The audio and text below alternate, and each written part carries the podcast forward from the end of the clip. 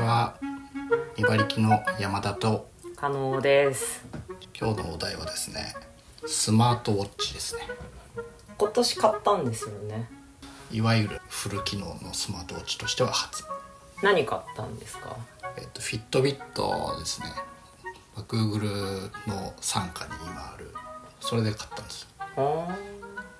まあ僕あのアップルと Google で言うと Google でいろいろ揃えてる iPhone も持ってないし Mac も使ってないしでまあ Google の最新機能をいろいろ試せるように今スマホは Pixel 使ってたりとかする中で、まあ、Pixel Watch を買おうかなと思っていたんですがちょっとヨドバシで触ってたら初代 Pixel Watch はちょっとまだあれまだ初代なのでつい最近2が出たっあそうだったんだていうぐらいのまだ追いかけ具合ですよああ Google さんは、でフィットビットにしてみたと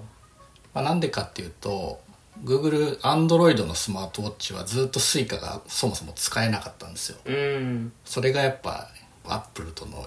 結構差だなと思っていたんですけど、まあ、Pixel Watch が対応してでまあ Fitbit もまあ Google の傘下にいるということで、まあ、その次ぐらいに対応したんですよでどうしても僕スマートウォッチであのピッて駅に入っていく観音さんのあの姿をですね憧れの目で見ていたのでちょっとあれはどうしてもやりたいなと思ってちょっとフィットビットで1シーズン遅れぐらいの中古のやつを買ったっていう感じですねどうすかちょっともう完全に誤算だったんですけど改札って右手にピッていくじゃないですか、うんでもスマートウォッチって左手にするだからすごいなんか左手をグーンって違和感のある動きをしないと通れないということに気づいてなんでかなと思ったら加納さんは右手にしてるんだよねでもそんな違和感のある動きをしてる人僕見たことないんですよ自分みたいにどうしたら左手首で右にある改札をあんなスマートに通れてるのみんな使ってないのかな定期とかだと使ってないのかもね定期もそのアップルしか対応してないですからねそうね Suica の定期も対応はしてるはずなんだけど、iPhone と AppleWatch の場合は、その Suica 機能を両方に持たせるってことができないから、要はもうユニーク ID うんうんで管理されてるので、AppleWatch に例えばチャージうんしたりとうか、ん使うっていう機能を付与したいっていうふうにうん設定すると、うん iPhone 側では使えなくなるんですよ一つのデバイスに数字を対応させる形で使うからだから Suica は iPhone 側に持たせているうんっていう可能性は十分あるね、ああなるほどねそうそうそうスマートウォッチ使ってるけど、まあ、スイカ使ってうる、ん、ID とか、うんクイックペイとかは AppleWatch にあなるほど、ね、入れてるけど、はい、はい、スイカは携帯に入れてるって感じかもしれないねありでうすね、ーん私はずーっと腕時計を右手にしているんですよ右ひにもかかわらず何の無理もなくねすごい不幸で脇腹つりそうになったりとか しながらもう結果的になんか時計外して右手にピッとかや ってる外してもさうん認証大丈夫なんですかどういうことアップルウォッチだとうん外すと多分認証通らない気がするパスワードとかつけてるからあパスワードとかないの決済する時とかに、うんそのままもちろん通れるんだけど腕から外しちゃうと、んパスコード入れないとアクティブにならないからえじゃあアップロ なフィットビット落ちてたら使い放題ってことやばくないうチャージされてる分は使い放題じゃないわーオートチャージはないけど あそうあそうだセキュリティバグもバグじゃないですバグじゃないですアンドロイドはその辺の利便性と捉えているあなるほどですね全体的にね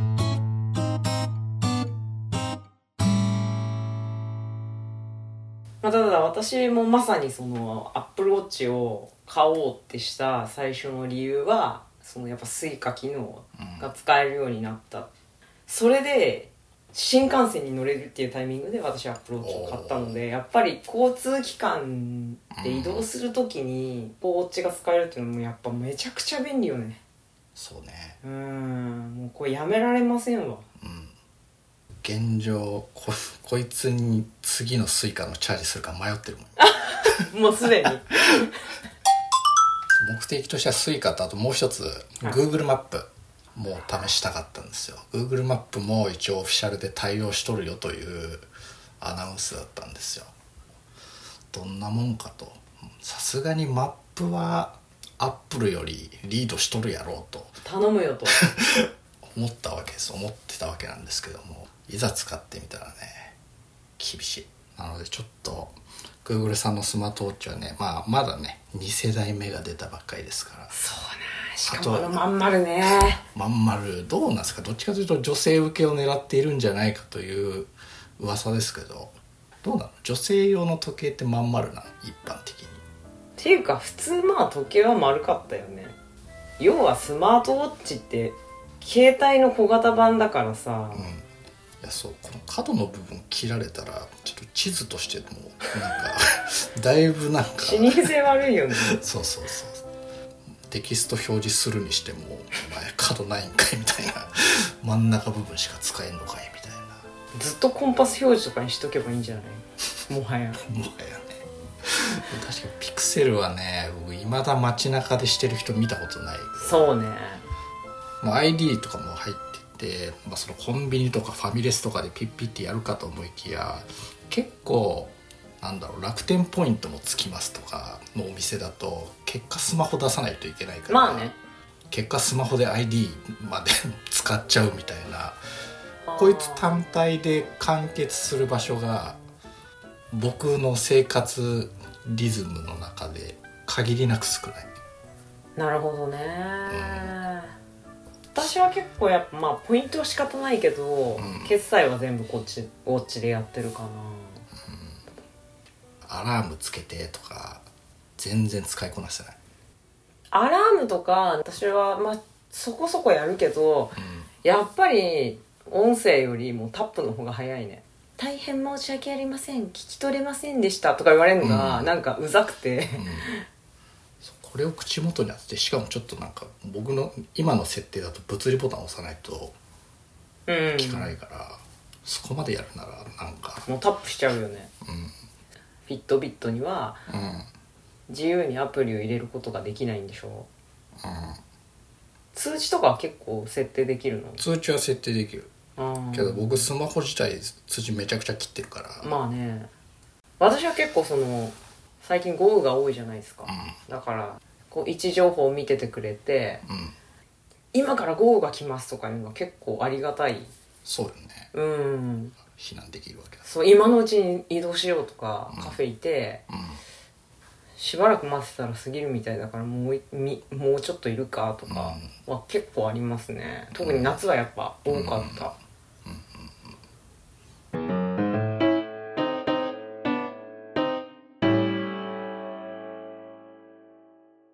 それ加納さんなんかちょっと珍しい使い方してるって噂じゃないですかそうですね私も今年 AppleWatch ウルトラっていう第一世代のに変えたんですよねこれもう半年ぐらい悩んでたねどっか冒険に行かれるんですか出張が多いから、はいなんかもうとにかく電池持ちを良くしたくてっていうのが第一の理由でウルトラに変えたんだけど、まあ、そもそもシリーズ6からウルトラに変えたからそうそうちょうど OS のあの最新版がもう使えない機種だったので、うんコンパスの利用とかうんがすごくアップデートされてんだけど、ん私日の入りとか日の出とか、うんコンプリケーションで常に見られるようにしてたりとか、あとその駐車位置が覚えられないから、こう記録したりとかう、ん何のアドベンチャーランドですに生きてるんですかっていうようなさ、機能を使うので、個人的にはすごい便利になりつつあってでかつ屋外にいることが多いから、んとにかくね iPhone が物理的に弱いんですよでもう夏とかだと出張先のホテルに帰る頃にはもう高圧注意でブラックアウトしてることとかもあってもう冷蔵庫とかに放り込んじゃうぐらいなんでなるべく出したくないってなると AppleWatch の中でさこう通知とか全部見れて天気とか見れて日の入り時間を見て撮影とかまあ、そもそもチタニウムだからさ結構手荒に扱っても大丈夫とかだからすごい良かった個人的にはいやーなんかアップルハードウェア作ってきたんだなこれまでみたいなのを感じる、うん、グーグルはまだこれからだ なってソフトウェア企業だよね感じますようーんすごいマップは期待してますねもう私マップをなんとかアップローチのみで完結できるようになったらもう最高だねいやそうなったら結構 Google マップひっくり返っちゃう可能性あるよあるかもね言うてウルトラの画面だからマップも結構使い勝手がいい大きさなのかなとは思うけどね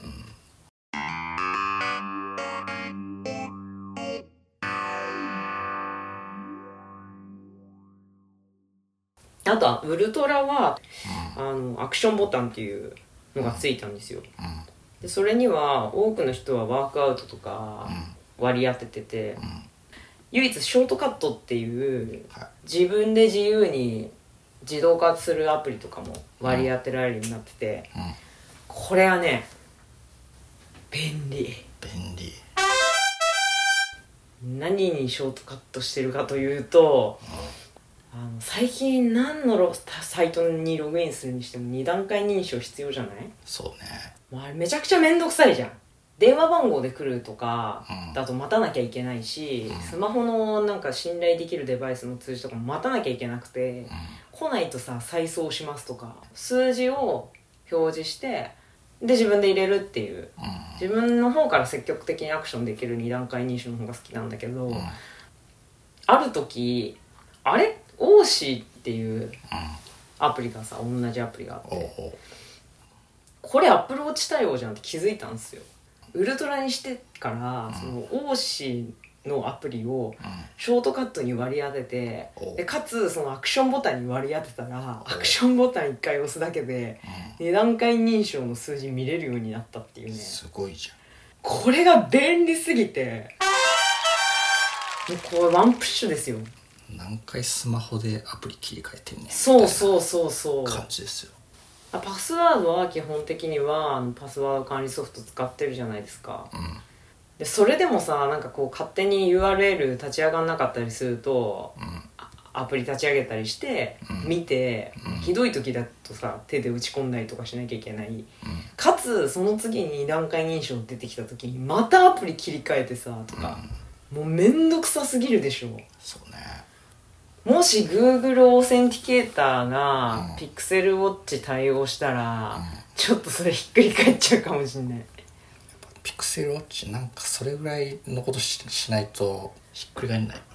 アップルウォッチしてる人今すっごい増えてるからね多いよねもうね若い子と喋ってるとほぼほぼみんなしてるよねいや多いっすよ、ねうん、僕でも常に心拍数出してるホーム画面で本画面でそうなの いらんやろ出すもんないんでお後がよろしいようでスマートウォッチも今後に期待ですね